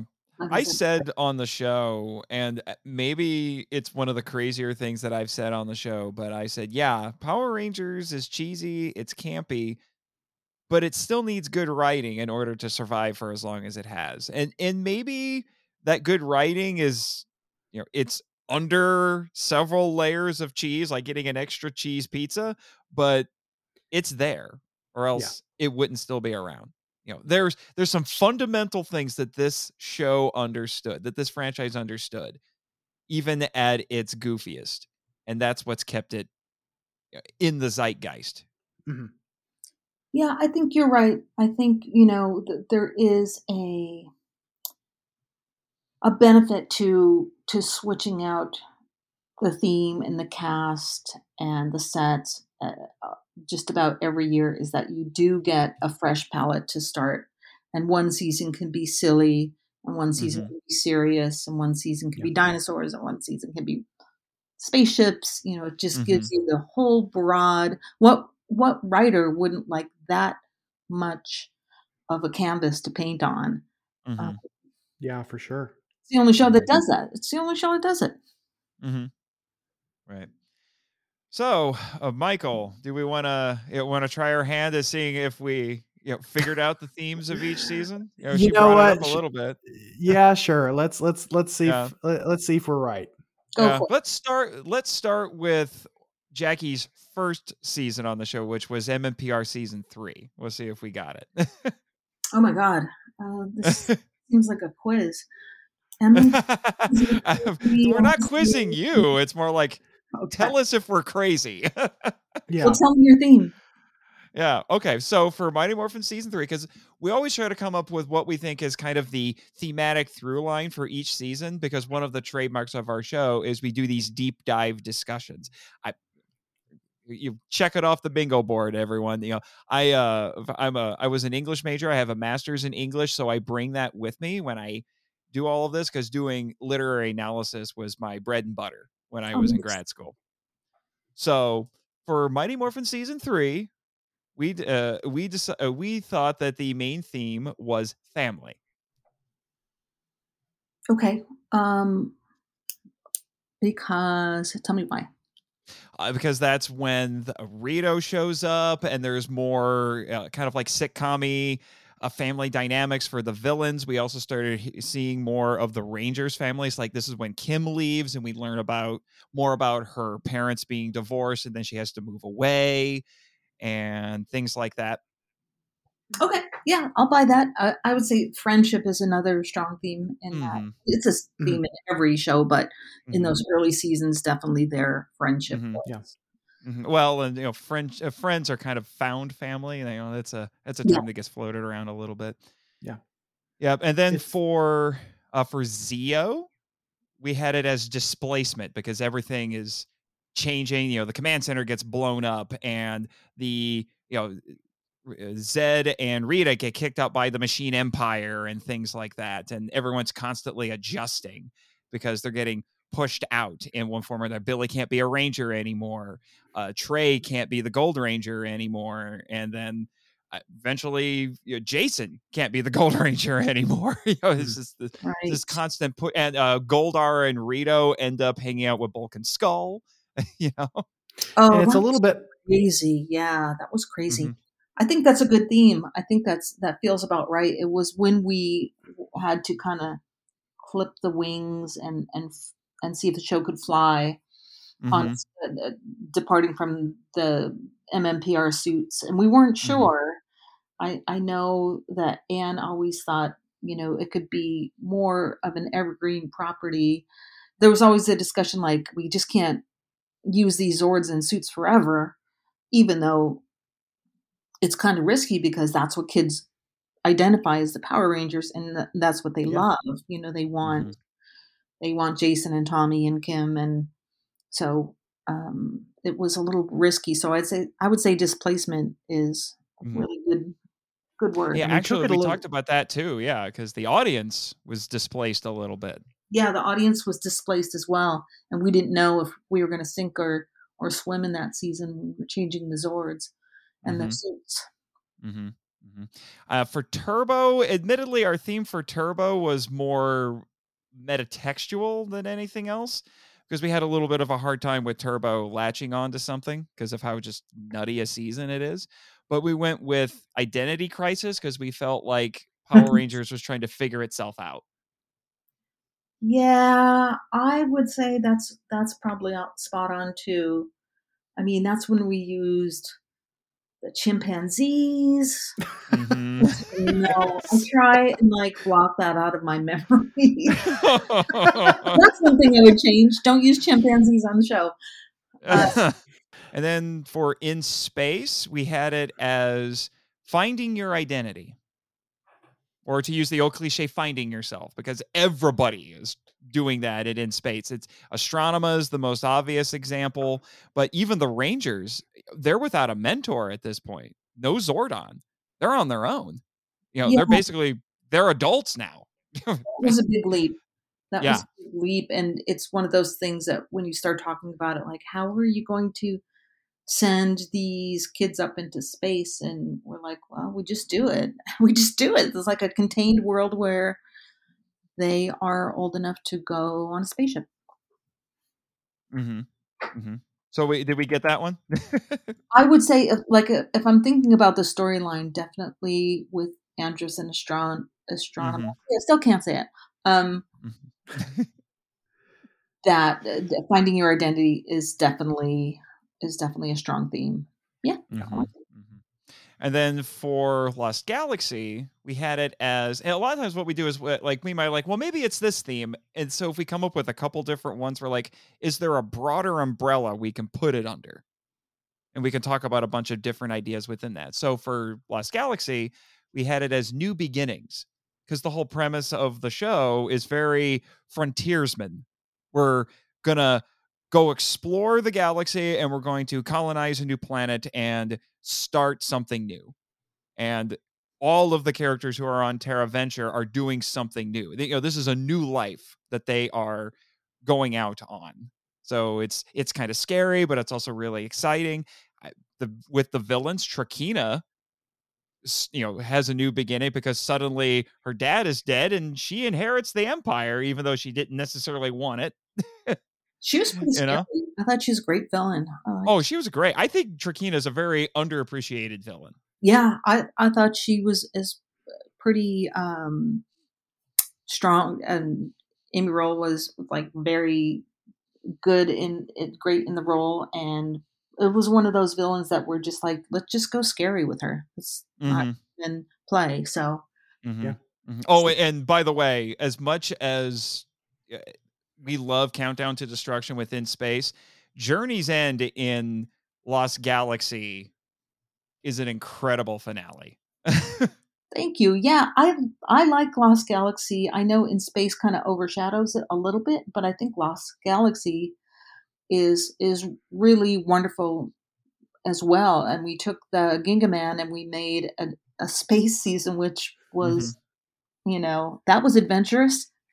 That Mhm. was, yeah. Oh, yeah. I, have seen Gingaman. It's it's very in because Gingaman is very environmental, fa- Yeah. uh, environmentalist va- based, and Lost Galaxy was very space like new adventure based, uh, Mhm. um, and it's i- incredible work. Mm-hmm. Yeah, that was a season that shouldn't have worked, but it did.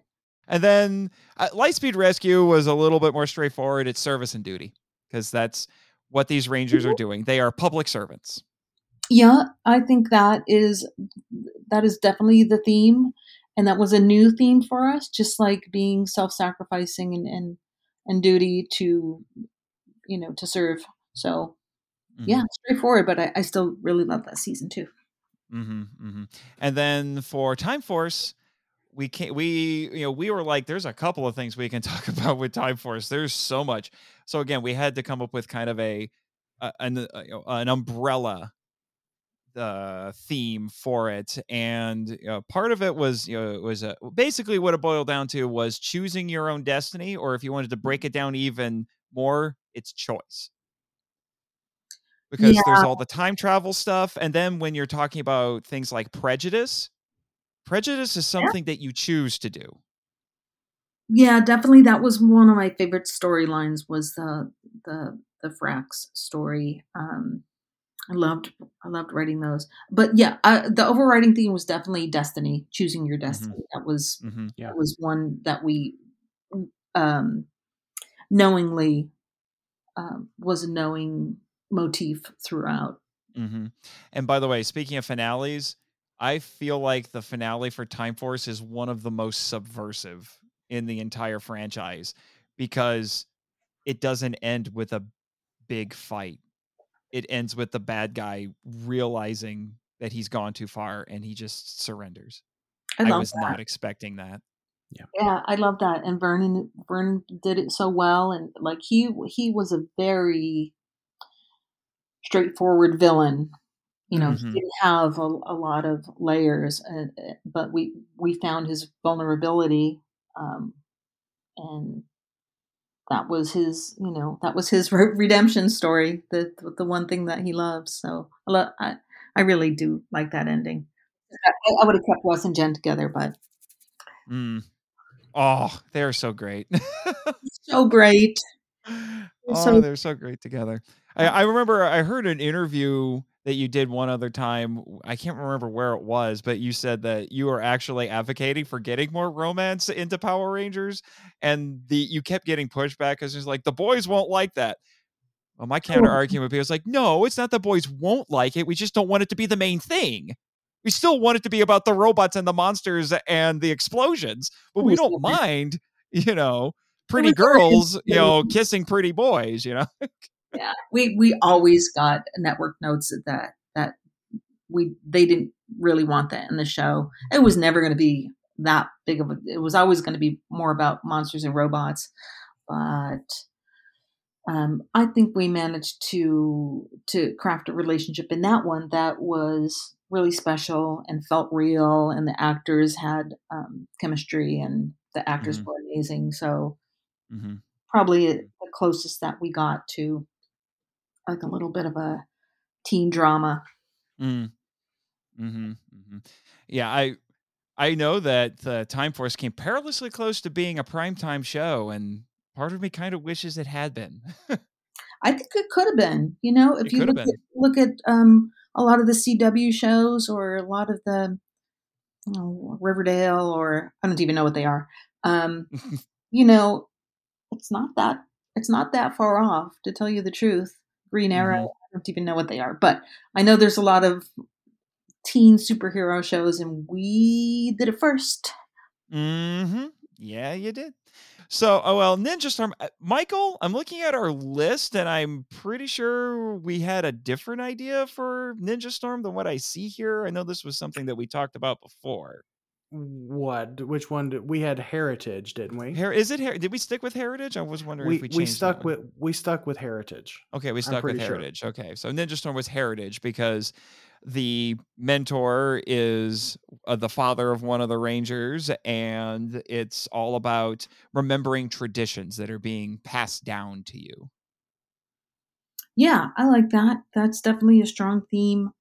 I would also say with that one, it, it also speaks to me of like responsibility Mm, um, mhm, Okay. Because uh, the, you know they all had um, their sports that they loved. So just finding that balance of of growing up and and taking on the responsibility of, of being a Power Ranger when they had Mm. things that they, I think we hit that motif a few times of, mhm, of you know quit messing around and get your head in the game.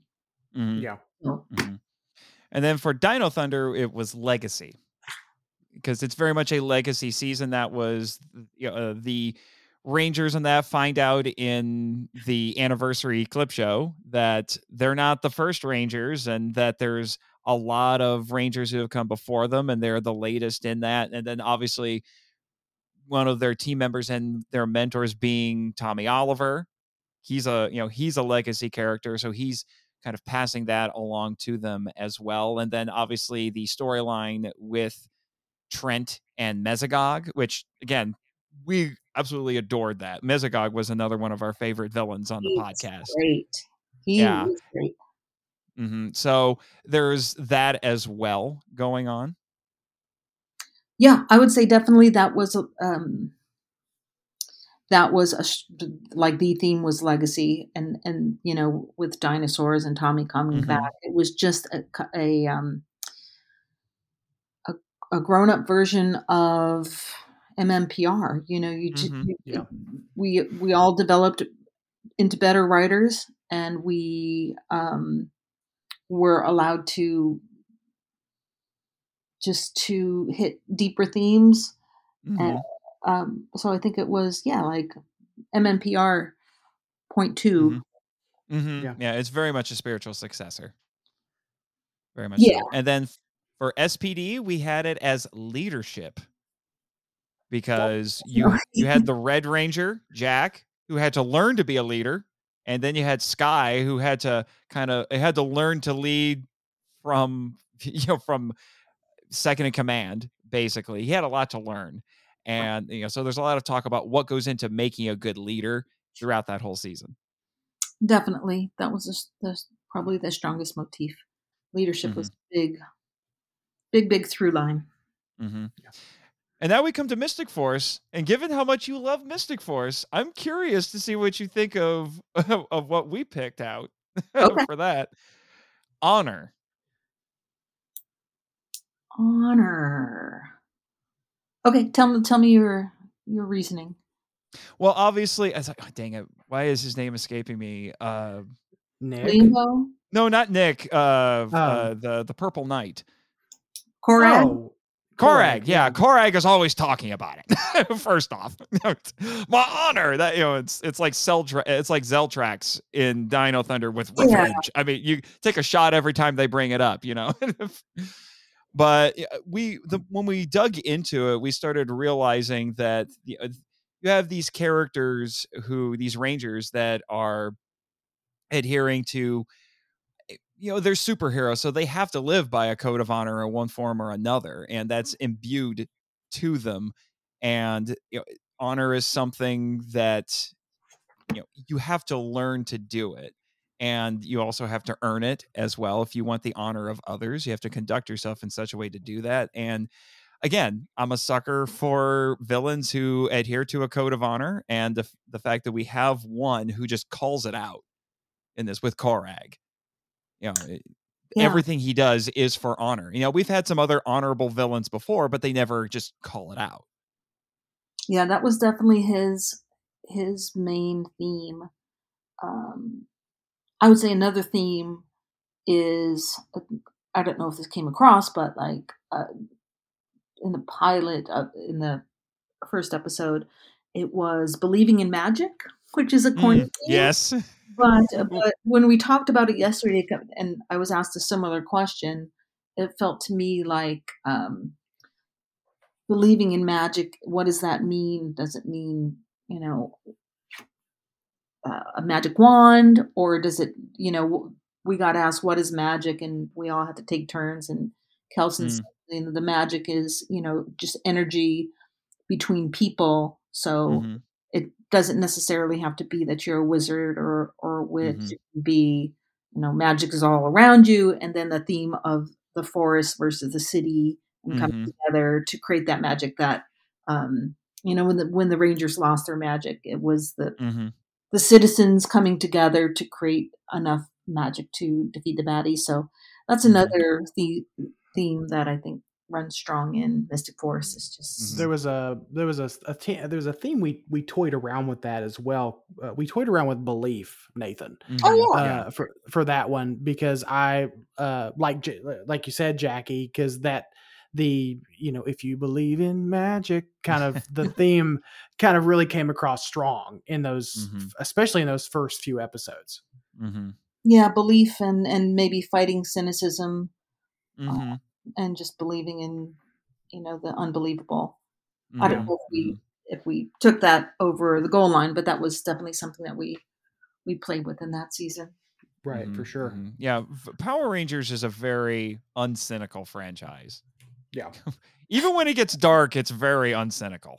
i know i know that's that's uh that's probably a lot of me Ah, that's good.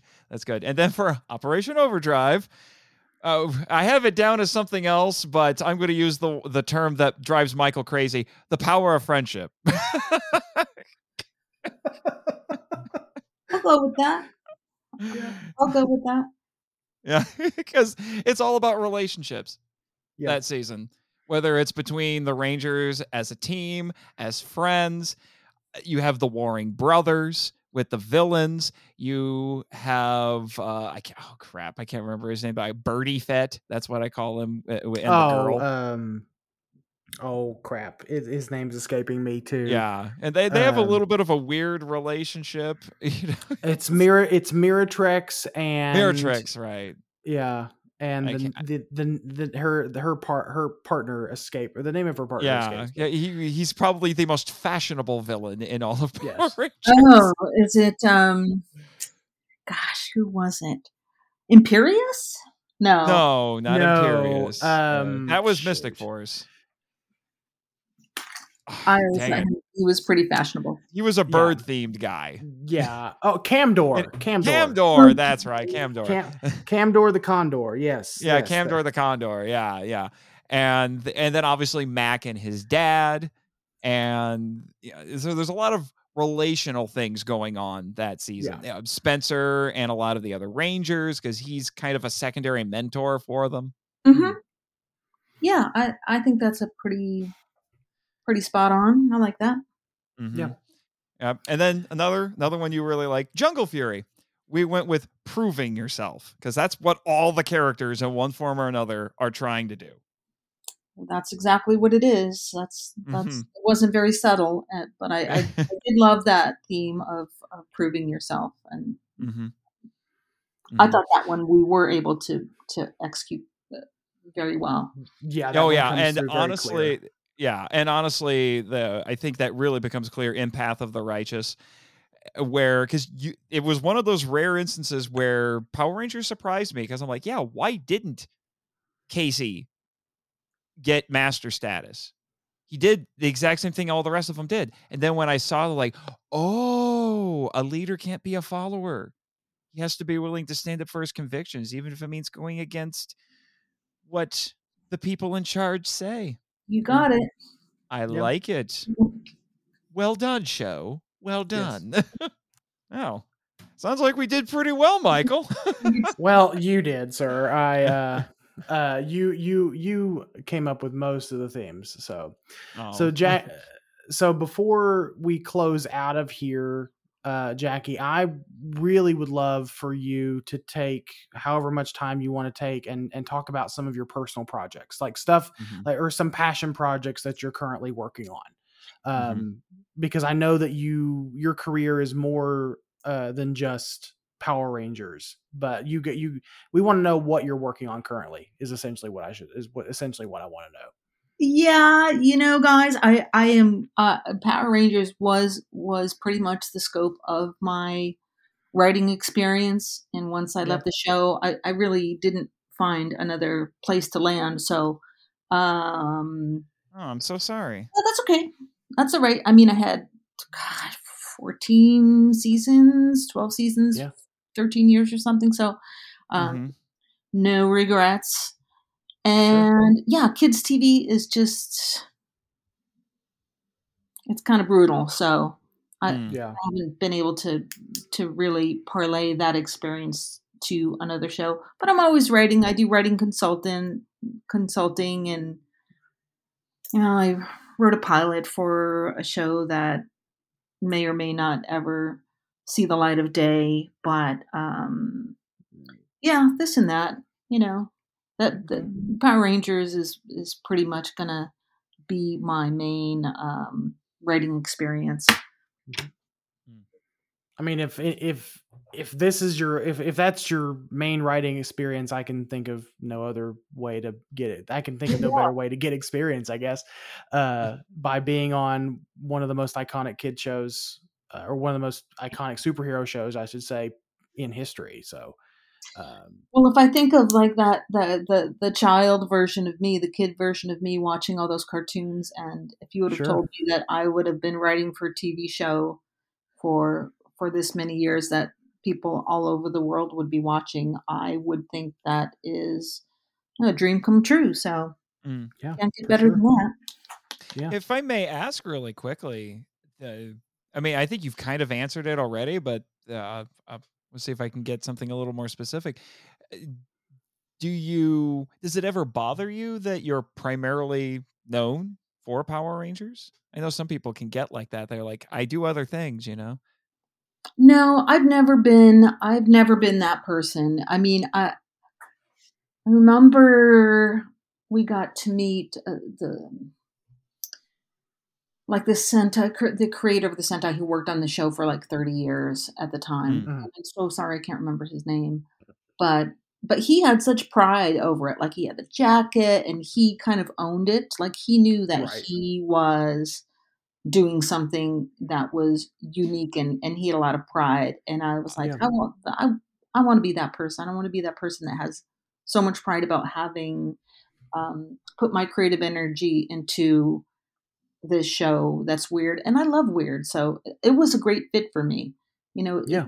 ticked a lot of my my boxes about storytelling and sci-fi and like I said from Godzilla like monsters like all all the stuff it was like a dream he came to New Zealand and I just met him briefly he, and he had such like such pride about he was so interested Yeah. in the way that we shot rangers but um yeah I, I just admired his the way that he carried himself with so much pride about the show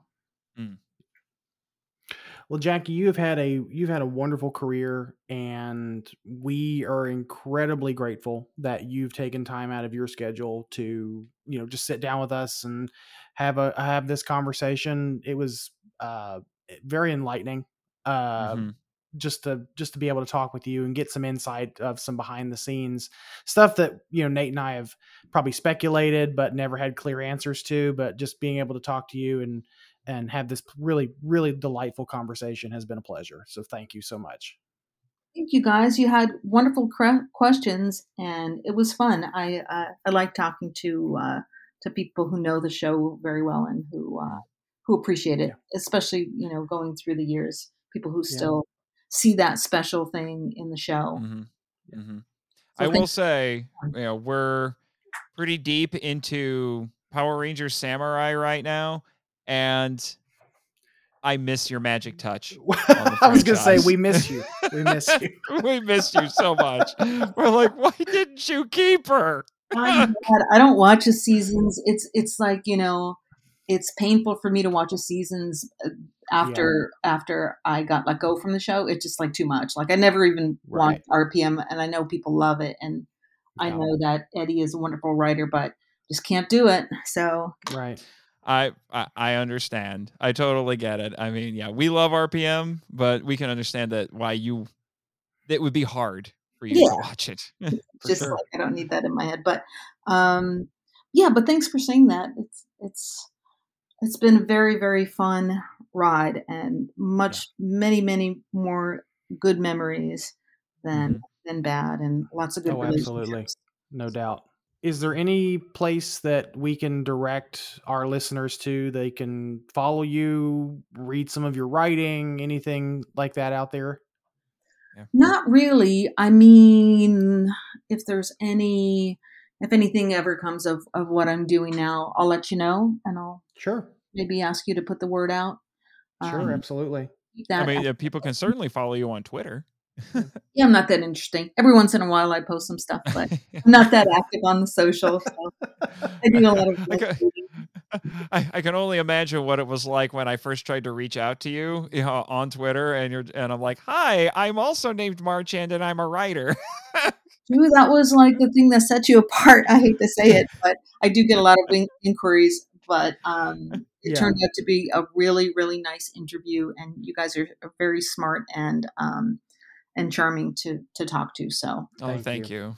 Yeah. thank you so much All right, and with that, once again, thank you very much, Miss Marchand, for joining us today. And speaking of Marchands, may you, listeners, always write as well as a Marchand. And may you never have to feed the script monster you know, I've got to say it. May the power protect you all. Thank you for listening to The Power Trip, a podcast produced and hosted by Michael Hamilton and Nathan Marchand. If you'd like to send us feedback, email us at powertrippod at gmail.com.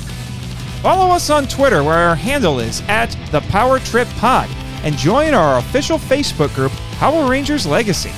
Subscribe to us on Apple Podcasts, Spotify, YouTube, and other great podcatchers. The podcast logo was designed by Rebecca Hudgens. Follow her on Instagram at super underscore R underscore illustrations. Our theme songs are from the album Power of the Grid by Neil Stenson. We also use Galaxy Quest Instrumental by Heaven Wraith from the OC Remix album Jet Force Gemini Mizar Attacks. All film and audio clips belong to their respective copyright holders and no infringement is intended or implied. The Power Trip has no association with Saban Entertainment or Hasbro. Please rate and review us on Apple Podcasts and or Podchaser to spread the word about the show. And until next time, See ya! This podcast is part of the Kaiju Ramen Podcasting Network and is copyright 2022 Kaiju Ramen Media LLC.